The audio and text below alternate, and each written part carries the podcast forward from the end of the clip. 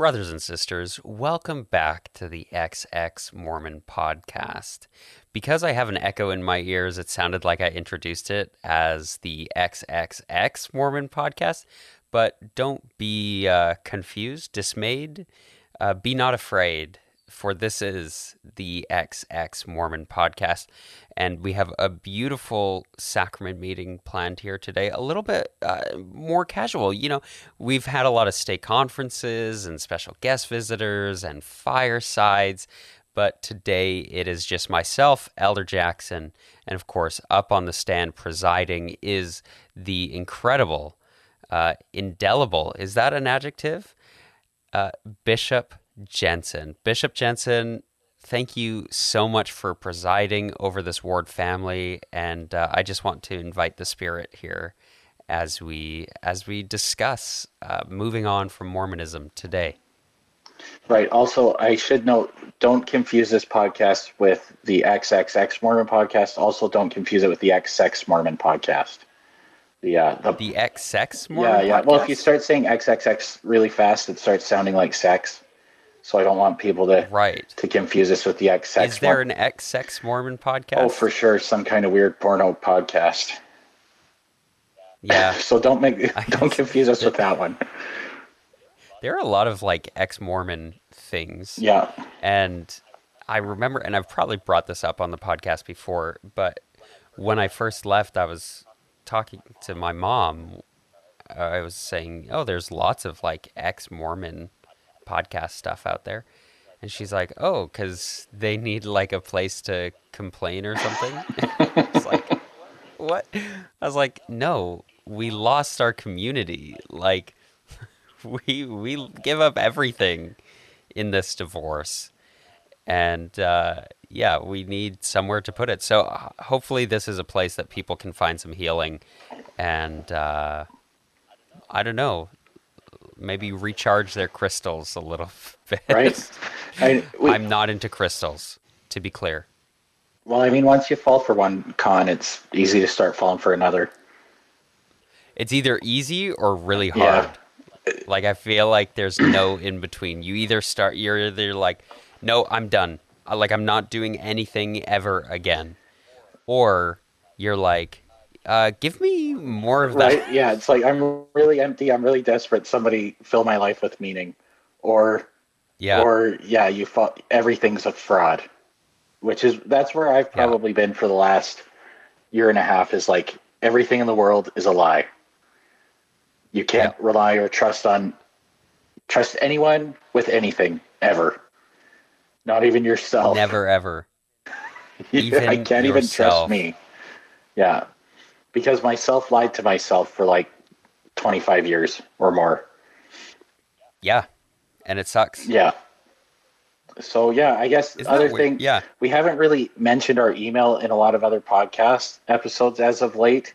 Um, but if you want to get involved with the show, come on. If you have an interesting idea, or you just need to tell us thank you for the great job that we're doing, or tell us what we're not doing so great, email us. Hate hate, hate mail. mail. Send us hate we mail. We actually got. We yeah, did. Why don't you? Yeah, we have some negative reviews. Not reviews, just ratings. Yeah. Nobody like everybody who's taken the time to leave a review has like given us five stars. But then there have been some uh, one stars and two stars in Canada and the US. I don't know if we have reviews anywhere else. Um, but that's like a sign that you're but, making it when people start to hate you. It's like, yeah, you've yeah. you've bugged somebody, which means you're saying something worth listening to. When somebody gets upset at what you say, yeah, when somebody has a problem with what you're preaching, when they find it too, like it's not like we're out promoting mm-hmm. this the only people we've told is personally a couple of other ex Mormon friends. Yeah. But then we we both had uh, a friend message us saying that he found the show and like knew who we are. Like how weird would that be? Is like, oh, here's this sh- podcast you might enjoy, and then you listen in, and they're like Elder Jaxxxon and Bishop Jensen, and then they're like, Oh, I know those no, voices. That's I like I know them. Yeah. I know these people. Um, especially given that sometimes we have used our real names. I think we've gotten better as of late. We're really good at the secrets. Yeah. So yeah, if you want to send us your hate mail instead of just giving us a one star rating like a coward, uh, send us send us hate mail to unmormon at gmail.com. If we get hate mail, we will probably read it on the air. I think that'd be pretty fun. Yeah. I only the hate mail. Only the hate mail.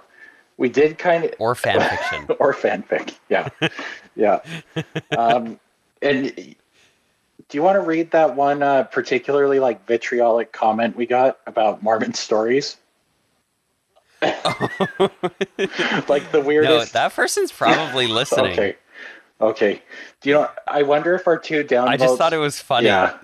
that there there's one review that's like basically I love this podcast because of how much I hate Mormon stories and I just thought it was funny. right? and that's so yeah, loyal listener. Yeah, I guess we won't read your uh, review on air, but that was quite interesting.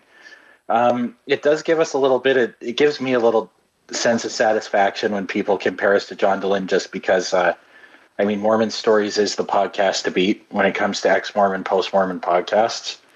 Um, But are we competing? we're not competing, but I just mean like he's been doing it the longest. He's probably led It's more true. people out of the church, save Jesus only. Um, Save Brigham Young only. and uh, and and so when people are like, just to get compared to somebody like that, it's yeah, I'd say the the comparison. If if we're in the same headspace uh, with our listeners, that feels pretty good. Yeah. It's it's kind of like, oh cool. Yeah. So Somebody who knows who Conway West is knows who we are. right. Nito Bodito. But there, like, there's this episode of Seinfeld with uh, this guy uh, doesn't like Jerry and like is just working out and staring at a picture of Jerry Seinfeld and then phones him and says, "I'm gonna put the kibosh on you." So that just makes me wonder about what type of person is leaving us a one star review. Just some guy who's like staring at a picture of our podcast logo and like working the bench press, which isn't much. It's like Times New Roman on a black background.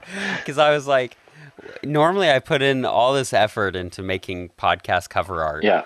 And then this one, I'm like, I don't care. Like, here, this is the show. We This is the title. we call that minimalistic in the uh, in the design world. We go for In- we in go for industry? minim yeah in the industry we're, we're minimalistic Bishop Jensen is actually an interior designer. Fun Right. fact. That's why he always talks about being an accountant. yeah yeah hidden talents um, okay so you ready to get on with the topic of the day Oh yeah, Yeah. I guess we're like talking about something something. The, the this is going to be a throwback for all our year-long listeners. this is just Bishop Jensen and I hanging out. yeah so i was watching the sixth sense actually for the first time in my life uh, over the weekend Wow. So this episode, we may we need to put a trigger warning here. This episode may contain like twenty five year old spoilers. So Bruce, Okay, you've been Bruce warned. Willis was dead the whole time. warned. You've been warned. Warned, warned. Yeah, Bruce Willis dead the whole time. Okay. But in this movie, we've got and and Wow. since I'm you know making my exit of the church and it's been emotionally traumatic, I basically see every story is a story of leaving the church in some way. Um, like I bawl my eyes out in Infinity War or Endgame every time when Thor has to go back and see his mom, and he's perpetually Mm. confronted with feeling like he's a disappointment and a failure to everybody. And I like I I when I saw it in the theater, that was the same year that I stopped going to church and I was bawling my eyes out in the theater. I actually saw it on a Sunday. That was the first time I went out on a Sunday to do something. It's like double sin. Brave. Um, so, anyway, going back to the Sixth Sense, watching it yesterday, and so the story's about this boy who sees ghosts, and all the ghosts that he sees, um, they're usually reacting violently, and he says that the ghosts only see what they want to see, And so the ghosts just see themselves as regular people, but he usually sees them, you know, in the condition that they were in when they died. So there's like a boy who got shot, accidentally shot in the head with a gun, and you see like the crater in the back of his skull, and like this girl Wow. died vomiting, and like when he first sees her ghost, she's vomiting, and this woman who burned in a fire, and like half her body's burned up. Like it, you know, it's scary and gruesome That's, and that's Yeah. what that's what the kid sees but the ghosts don't see that because they don't realize they're dead and um Mhm. and then the ghosts are usually angry and like lots of the ghosts he's running into died horrible violent deaths so they're angry and violent when he runs into them. And uh, he's got like scars and marks and lacerations on his body because these ghosts uh, you know when they're they're emotionally charged up enough they can actually interact with the physical world and they scratch him and and uh, and hit him and stuff like that. So he's just walking around followed by ghosts perpetually in fear and then the turning point in the movie is when bruce willis is talking to him and says well maybe you should try listening to these ghosts and see what happens and then uh, one of these one of these ghosts um, it's this little girl who is poisoned by her wicked stepmother. Um, but the little boy starts listening to this girl ghost, and she tells him that she's got evidence of her mom poisoning her. And so him and Bruce Willis take the the bus to go to this funeral, uh, and they're just walking around the girl's house while they're having like the the post funeral luncheon. And uh, they go up to her room, and it turns out she used to play with marionette puppets, and she'd videotape herself. And so one the last time she was videotaping herself playing with these puppets, um, she accidentally left the camera on, and it showed her stepmother poisoning her food. And uh, wow. right, and so the boy, so the girl tells him where to find this VHS tape, and he finds it, and then uh, and then gives it to the dad, and then the girl's ghost is able to move on, and and ends up saving her younger sister from the same fate at the hands of the evil stepmother. But the comparison is, you leave the church and your memories, you're like haunted by these ghosts. Um, you're haunted by the ghost of feeling like you're a failure. You're haunted by this ghost of feeling like you missed out on so many opportunities in life. You feel ripped off because nobody ever taught me how to drink. and now I'm an alcoholic or Amen. I miss or now I'm too scared to to, try it. Try alcohol. right? I still skip through sex scenes in movies 'cause- or whatever. I do. I do. I was watching Game of Thrones. Oh Really? yeah, I was watching Game of Thrones by myself, and I was like, I don't feel bad, but this is still uncomfortable. like a lot of scenes, Yeah. right? Yeah. Yeah, I mean yesterday I uh bottled wine. Like I helped my aunt makes wine. Right. And I was like helping bottling it and put the cork on and seal it and whatever. And now I can tell people like, "Oh, I've made wine, but I've never I've still never had it because there's like this thing I'm like I don't know how Mm-hmm. like and I, I want it to i don't know like i i it's there's and i i almost feel no reason to. Um yeah i don't know. It's a weird weird wacky uh thing. Like the claws are still in my head. Yeah. And and we walk around and it's like we try to leave it behind, but we're perpetually haunted by these ghosts of our upbringing. Um, and so the turning point in the movie is when he tries to the boy's scared and afraid and angry all the time. But the turning point is when he decides to start looking at these ghosts and helping them move on. Um, and then he's able to kind of accept this gift that he has. And so leaving the church is a gift in a way. In the way it's a gift, I'd say, is that you learn um, to confront kind of your your your long held beliefs, admit that you are wrong about something, and really change your mind about something, change your mind about some deeply held Mhm. beliefs. And so you can understand how that process goes. And I think if you look back, you can understand the things that were helpful and the things that weren't helpful. hmm yeah Because I know um yeah go Well, I know, like I've gotten into discussions. Usually, it's well-intentioned missionaries who live in my basement, Um, but I'm not trying to change their mind. I just put the screws to them when, because they're annoying me. Um, but if I if I think about the things that were really helpful for me, um, there were a lot of people who gave me a lot of space to process what I was thinking. Mm-hmm. There were a lot of people who were close to me who left the church who didn't try and ram it down my throat. All right. the reasons why the church was wrong. They let me work through it. Yeah. Um, like, what were some things that were helpful for you uh, from other people coming out of the church? Um,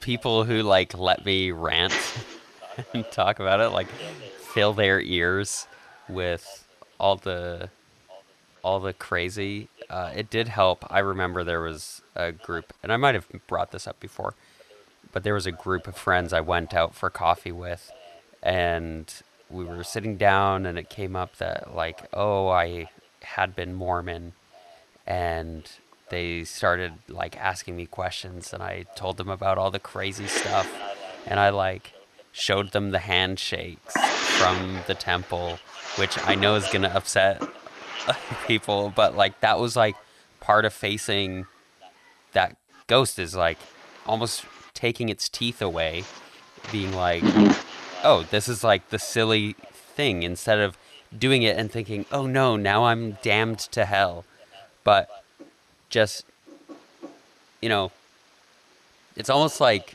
uh, taking a leap of unfaith mm-hmm. to be like to be like okay the mormon god isn't real the mormon god isn't real the mormon god isn't real and then doing the the thing that in your head you still feel like is maybe wrong but mm-hmm. you do it anyways and then you realize like it's like that scene in Indiana Jones in the Last Crusade where he has to step out onto like this invisible walkway, and it's like yeah. he just has to have faith, which is a weird thing to say, but you just have to like have faith that the Mormon God isn't going to like curse you for saying this stuff or doing this secret handshake or whatever that it's going to be fine and then as soon as you do it it's like oh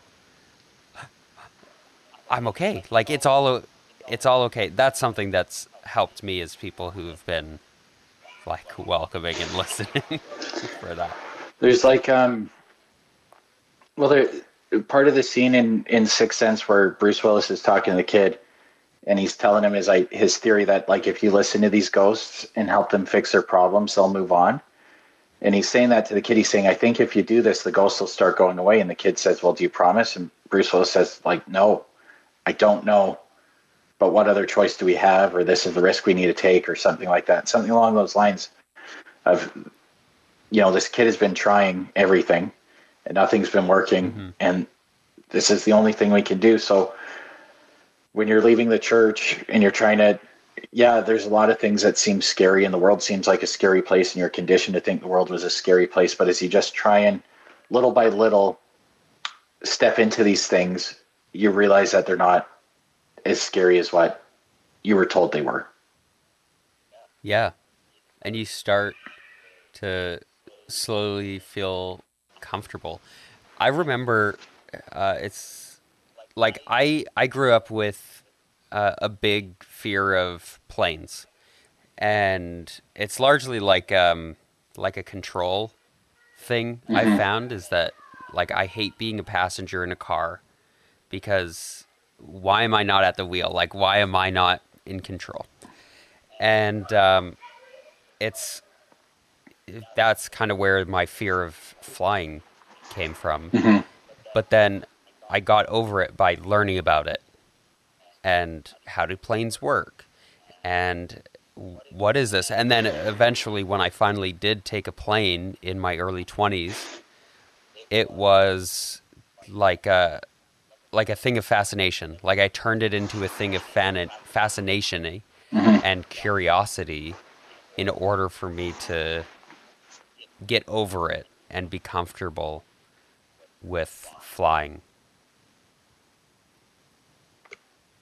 like I had a fear that my house was going to burn down if we didn't pay our tithing, and I think I've mentioned this. Even though I didn't believe in the church anymore, mm-hmm. the fear of tithing, of not paying tithing, had been so ingrained that I thought if I didn't pay it, I was going to lose divine help. And then I don't even think about not paying it anymore. Yeah. Um, but it was taking a little leap of unfaith of just trying life on the other side. I remember me and my wife watching a show or a movie with like some sex scenes in it, and I was kind of like, uh, uh, and she, my wife just looked at me and said, "This is only weird because you're making this weird." yeah, yeah, right. And then I just was like, okay, I guess this is just what like people over the age of fifteen just watch, and it doesn't make me a degenerate, right? But there is still this like idea in my head that if I watched sex scenes in a movie, I'd be consuming pornography and become a pervert. Yeah. And then automatically, auto- that's just without, how it happens. Without any, yeah, that's what I thought was going to happen to me. And then I yeah. just realized that I'm still a high functioning person who hasn't become a sex addict. like, good for you. Like, good for yeah, you, Bishop. Somehow that didn't lead me down a, a path of hookers and STIs um, by some miracle. Yeah. And I do think at the same time, um, there's like, uh, you know, people talk about like the ex Mormon alcoholic. Mm-hmm. Uh, I don't think it happens very often. Definitely not as much as people like talk about it. Um, but there is something to be said about just being educated and aware of what you're doing and like making that decision for you, not for, you know, rebellion, not to be like, oh, I'm going to stick it to the man or anything. Like, make those decisions for you. And yeah, it always feels better because you you can be proud of what you're doing. And I think that that's another problem we have is like these Mormon ghosts. It's not just like a fear of what this Mormon God or Joseph Smith thinks of us, it's like our family yeah. and the people that we leave behind in the church. Like we're still worried. And I know like it's hard to talk about facing depression and anxiety and stuff with my Mormon friends now because it's like, oh no, they're gonna think it's because I left the church and they're just gonna look at me with pity. Yeah and be like, oh, if only he stayed. Do you know, maybe this is the beginning when he starts to realize he should come back. Mm-hmm. Uh, yeah, I think that's part of the problem.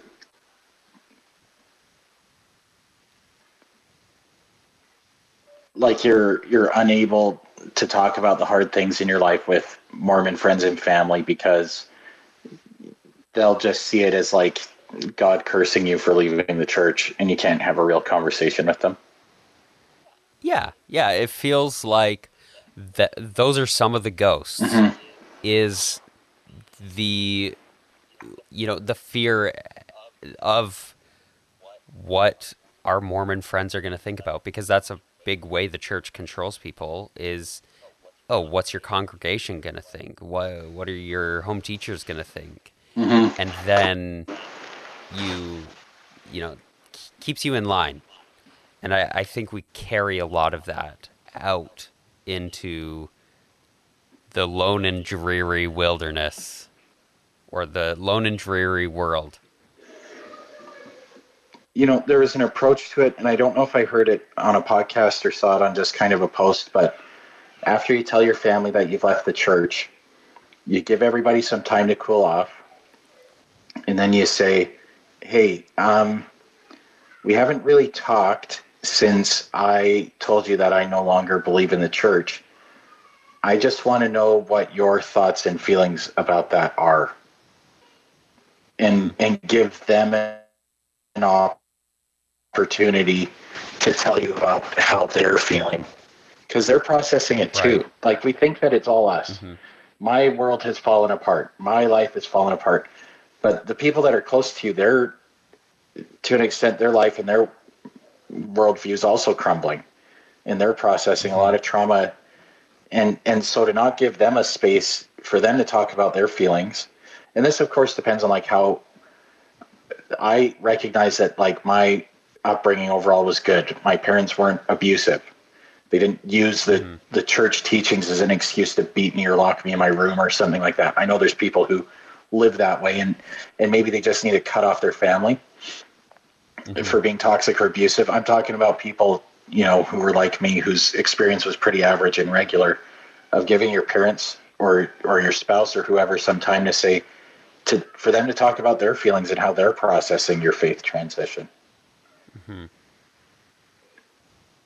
Yeah, I think that's an interesting idea. I have had some of that conversation with with a couple friends, and uh, one of my buddies, he told me that you know, he was super worried when I first told him, and that like his mind immediately went to like, Alex, a cr- I mean, Elder Jaxxxon is a crack addict now, and he's going astray, and he's lost everything. And then he said, after a few months, I realized nothing had changed, and that you're still just the same person, right. and I am. And I, I, other than I think being a far more honest and genuine person. Um, but I haven't done that with my family, uh, really, which would be kind of an interesting one to explore. Uh, yeah, maybe I'll give that a go. I don't know. That would be it's interesting. It feels like a weird thing to bring up. Like, I mean, anything, any serious conversation mm-hmm. is like a weird thing to bring up right? Like even even good news, even being like, "So I'm pregnant." Like that's like a still how do I bring it up? Is there a right time? Is there right? Do you have any ideas? Well, I just I don't think it's an imperative, but I think if that's a ghost that's haunting you of what your parents think and feel mm-hmm. about you leaving the church, then like the mm-hmm. the like the movie says, listen to the ghost because they're working mm-hmm. out an issue so if your parents' disappointment is a ghost that haunts you, ask your parents, what are you thinking and feeling? And get them to tell you whether or not they're disappointed. And then it'll stop haunting you because then it'll be real. If if they are disappointed, then you'll know. If they aren't disappointed, then you can move on. Either way, you'll be able to move on. But when you just let it haunt you as this, this specter of what do my parents think and feel about me leaving the church, I think we're really, really afraid of what our parents will think and feel. And so our fear makes us defensive and angry. And then we can dig up every bad memory about growing up. I can only say this because I've worked through it. You, you dig up every reason why your childhood sucked, and you find every reason why it was the church that made it suck. Mm-hmm. And be angry at your parents when really it's just like how I'm really, really feeling on the inside is I'm afraid that I've disappointed my parents and that they'll never look at me the same. Yeah. So why not deal with And I did deal with that. I did have a heart to heart with my dad, and I did point blank ask him if I was a disappointment. And he was able to tell me how he felt. Luckily, I'm not. but it, I, like, I understand why it's scary because so you're raised in this environment of conditional love, Mm-hmm. And and your worth and value is conditional based on whether or not you get the priesthood at the right age, and whether or not you go on a mission, and whether or not you finish university, and whether or not you get married at the right time, whether or not you have your own kids, and whether or not you get your kids baptized, and whether or not you get your kids advanced on the priesthood, whether or not you send your kids on missions, and on and on in an unending cycle. And and so when you break free from that, I think most parents just love their kids no matter what. Um, mm-hmm. But there's a fear that your parents will conditionally love you.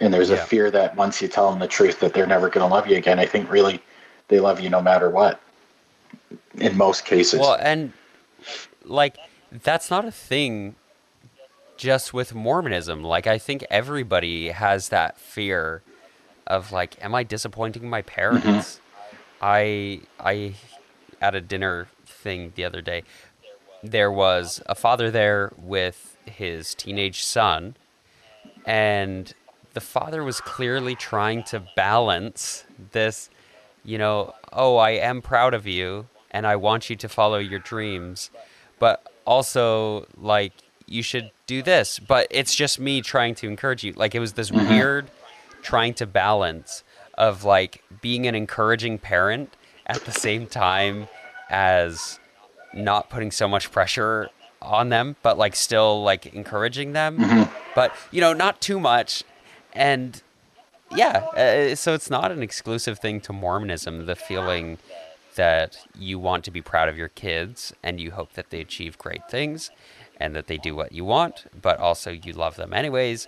And then as a kid, from that perspective, being like, oh, I hope I don't disappoint my parents, but I didn't do that thing that they asked. But turns out they only encouraged me to do that because they thought I was into it, but I only acted into it because I thought they wanted it for me.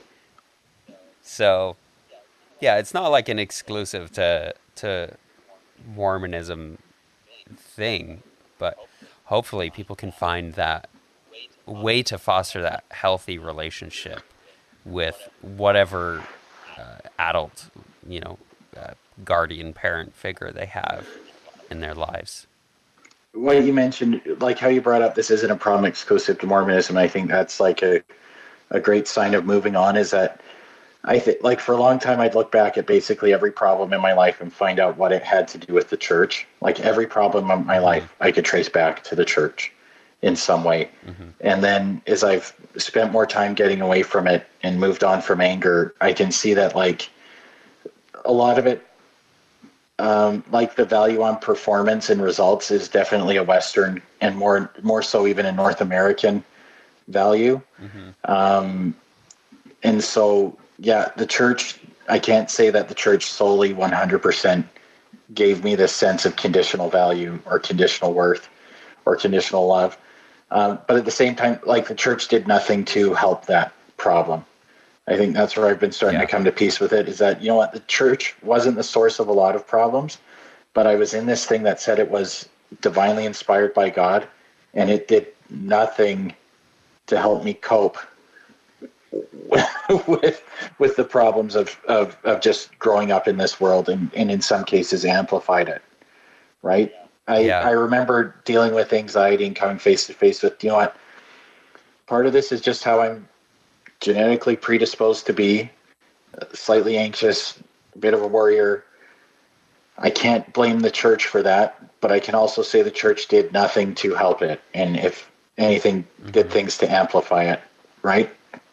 But I can't Yeah. blame all my problems on the church anymore. Yeah. Yeah. Amen. Do we have other things, other thoughts to share on this uh, little episode? No, I'm good. I'm good. I'm good. Wow. I, I, I feel I feel good about this one. I feel like this was one of those like good healing ones where it's uh, practical. Um, not as funny. Sorry, guys. Um, but this this was fun. I guess we will close then uh, with the hymn "There is a green hill far away." I know that's more of a sacrament hymn, but uh, we don't eat the blood and body of Christ anymore. Well, we are so- recording on Easter weekend, so Is it it Easter is. weekend? Oh wait, no. Wow. This episode's coming out on Easter weekend. We're recording it the weekend before Aw. Easter, Palm Sunday. I, yeah, I literally know nothing about anything. So this was fun. And I guess we'll close in the name of Jesus Christ, uh, our Lord and Savior, who died this very weekend, 2022 years ago. Is it after his death? It's AD, right? Yeah, there's kind of like a Oh, no, that's Anno Domini. Never mind. Anyways, Amen. amen.